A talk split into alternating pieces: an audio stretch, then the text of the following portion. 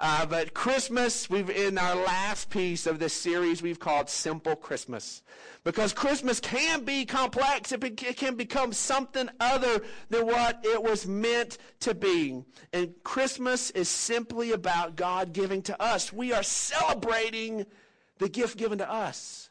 We come together, we get our families together, and even in our acts of giving, we are reenacting this gift of love that God has ultimately given to us and the, that we are simply about God giving to us and the love that he has for us. Love has to be connected with Christmas. You take love out of Christmas, and we, what kind of a weird, crazy time of year is it? You, you remove love, you take love out of this, and all of a sudden you look on the outside looking in, it makes no sense unless you inject love. It makes no sense that people would go and, and endure the mall the way it was yesterday unless there was an act of love.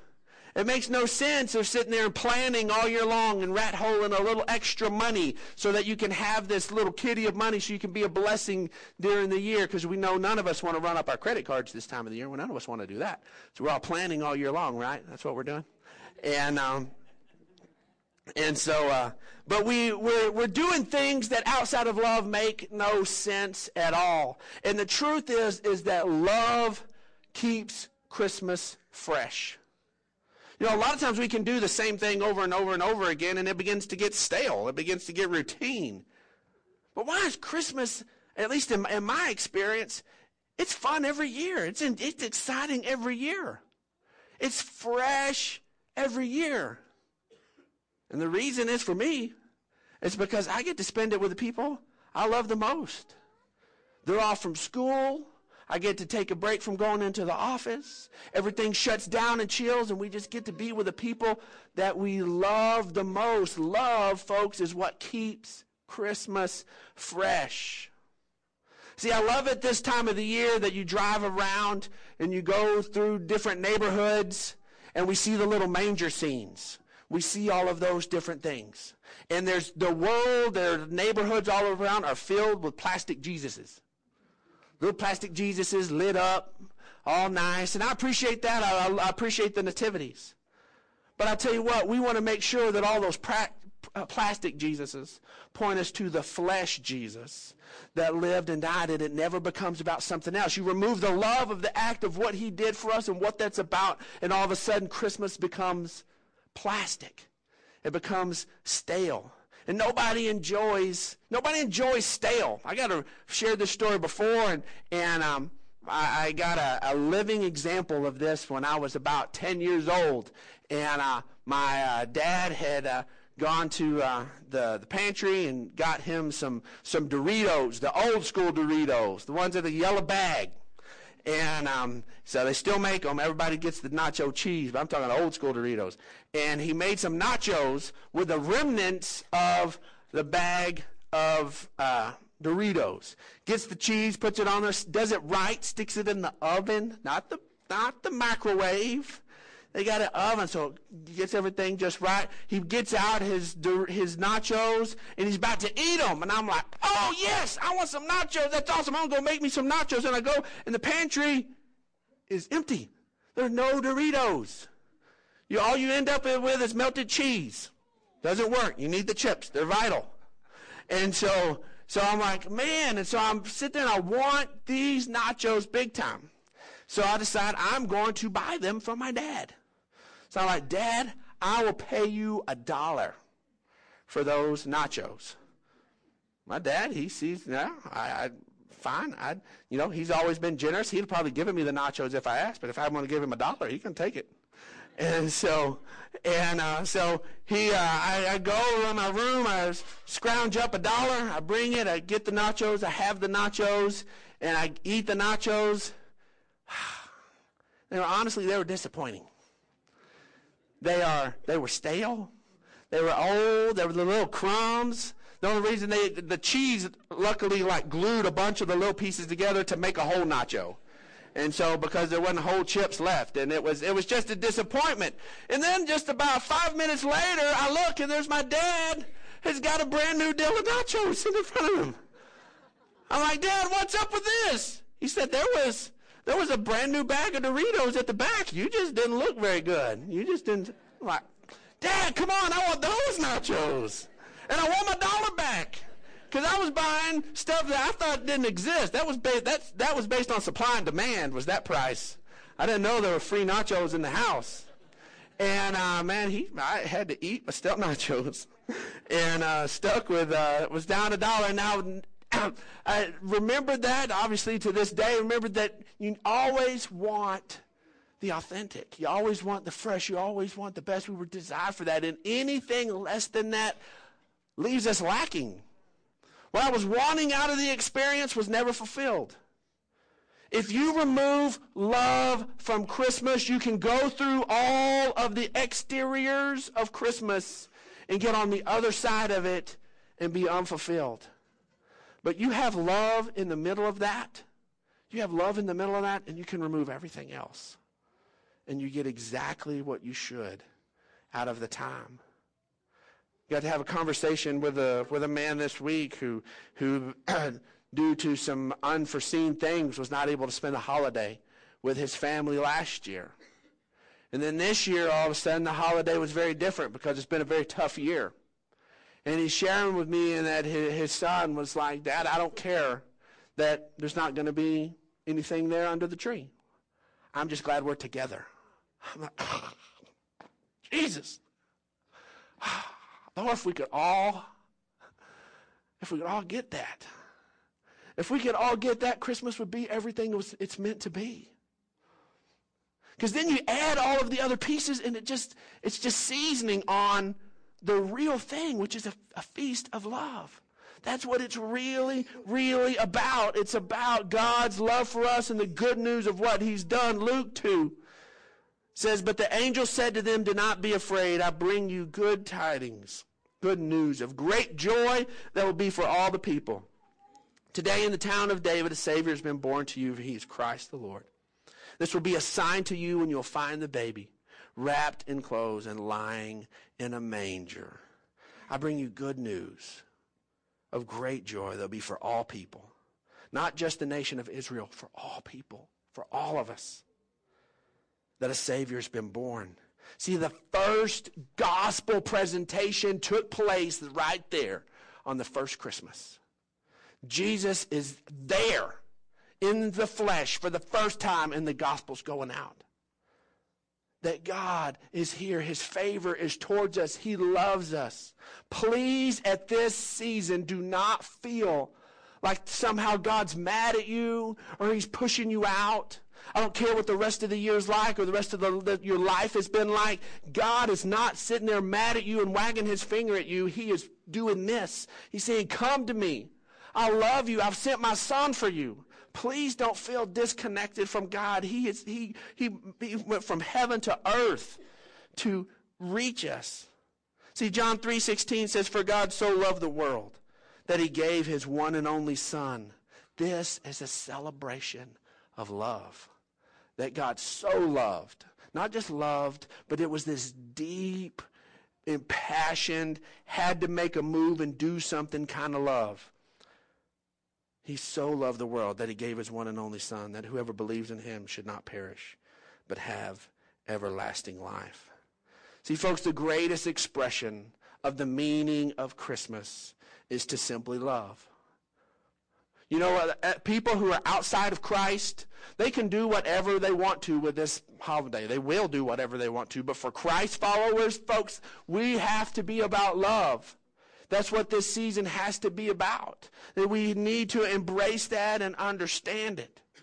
Otherwise, things will get things will get hijacked. Things will get messed up. We got a bunch of kids in the house today. How many of y'all are looking forward to opening some gifts? You excited about that? Woo! That's fun. I always love that. How many of y'all have, have done some gift squeezing? Anybody squeeze a gift or two? You have? Anybody do a little bit of gift shaking? Ooh. Anybody do some gift listening? What's it doing? Sit there, weigh it, see what it feels like. You've done all of that? Anybody of you smelled your gifts? Wow, okay. Y'all are going too far with that.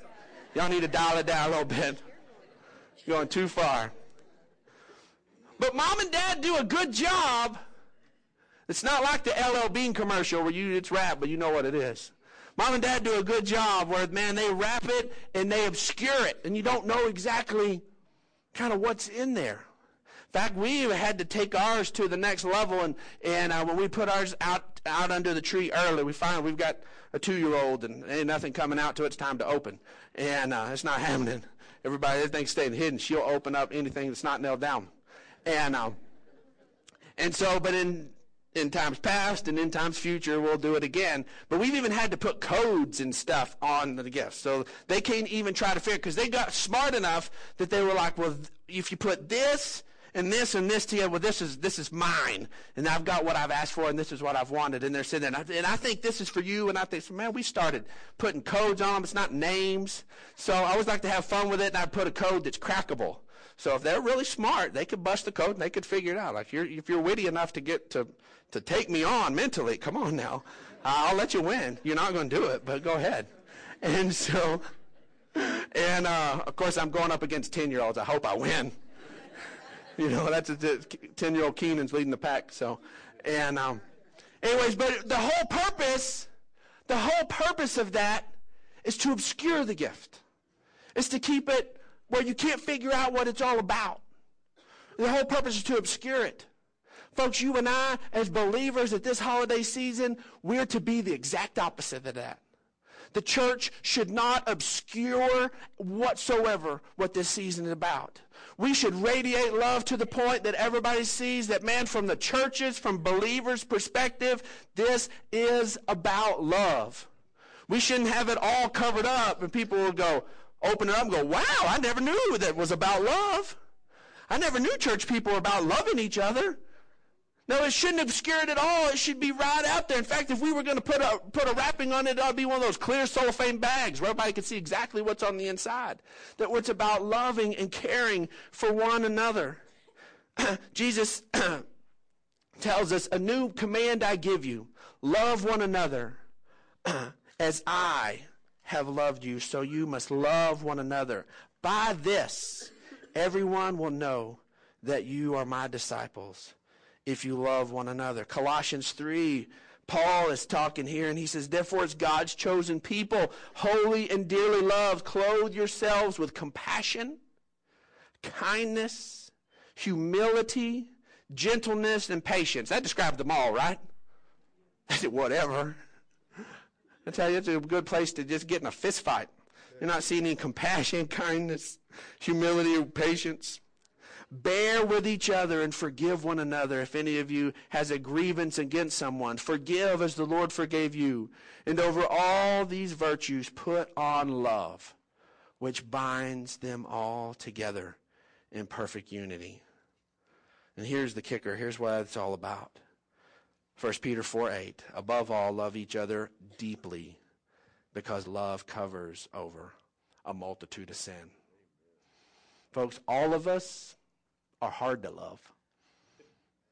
All of us are. All of us are. Some of us think we're easier to love than others, but it's not. We're all hard to love. We get on each other's nerves. We're selfish. We do all these different things. How do we stay together as a body of Christ? We have to love. We have to, we have to be committed to it. We have to go the extra mile in this other. We have to love each other deeply because a surface kind of love isn't the, enough to keep us together. We're too hard to get along with. We just are. So we need a deep kind of love. We need the kind of love that only the Holy Spirit can bring about in our lives. So real quickly, as we shut this down, I want us to keep this in mind. Okay? First off, let every gift be a gift of love. Let every gift be a gift of love. Please don't, don't do anything out of obligation. I know sometimes you got to do something at the office, and ah, I got to bring this stupid thing to the office party. Find a place in your heart where you can turn that into a gift of love. Pray in advance if you have to, but let every act of giving be a gift of love. 1 Corinthians 13:3 says, "If I give all my possessions to the poor, and give over my body to hardship that I may boast, but do not have love, I've gained nothing. We may can provide everything for the people who've asked things of us, but if we don't give them love, we've missed it. We've missed it. Let every meal, let every meal be a feast of love. Sometimes at this holiday season, that can be the stuff we're, we're most anxious about. That we've got to go to that family holiday deal, and, and cousin so and so is going to be there, aunt so and so is going to be there, and it's going to be painful, and I'm going to sit at the other end of the table, and, and hopefully we're not going to have to, to stand next to each other in the buffet line and getting all that stuff, and it's not looking forward to this meal. Folks, in, in advance, we don't want to obscure, as believers, we don't want to obscure what this is about. Let's get our hearts right. Let's get ready to make sure that every time we sit down together, that this is a meal, this is a time of breaking bread together and being a place of love. See, Acts 2, 46 and 47 says, every day they continue. This is the first church, the early church. Every day they continued to meet together in the temple courts and they broke bread in their homes and they ate together with glad and sincere hearts. This is one of the marks of Christ followers is getting together, having a meal, and just enjoying it. Just enjoying it. In fact, in Middle Eastern cultures, if there's division and tension, they will not eat together at all. Because it's a sign that we're in agreement. And if we're not in agreement, I'm not going to eat with you until we're in agreement. Let's make sure every feast Every meal we have together is this feast of love. Let every carol, let every carol be a song of love.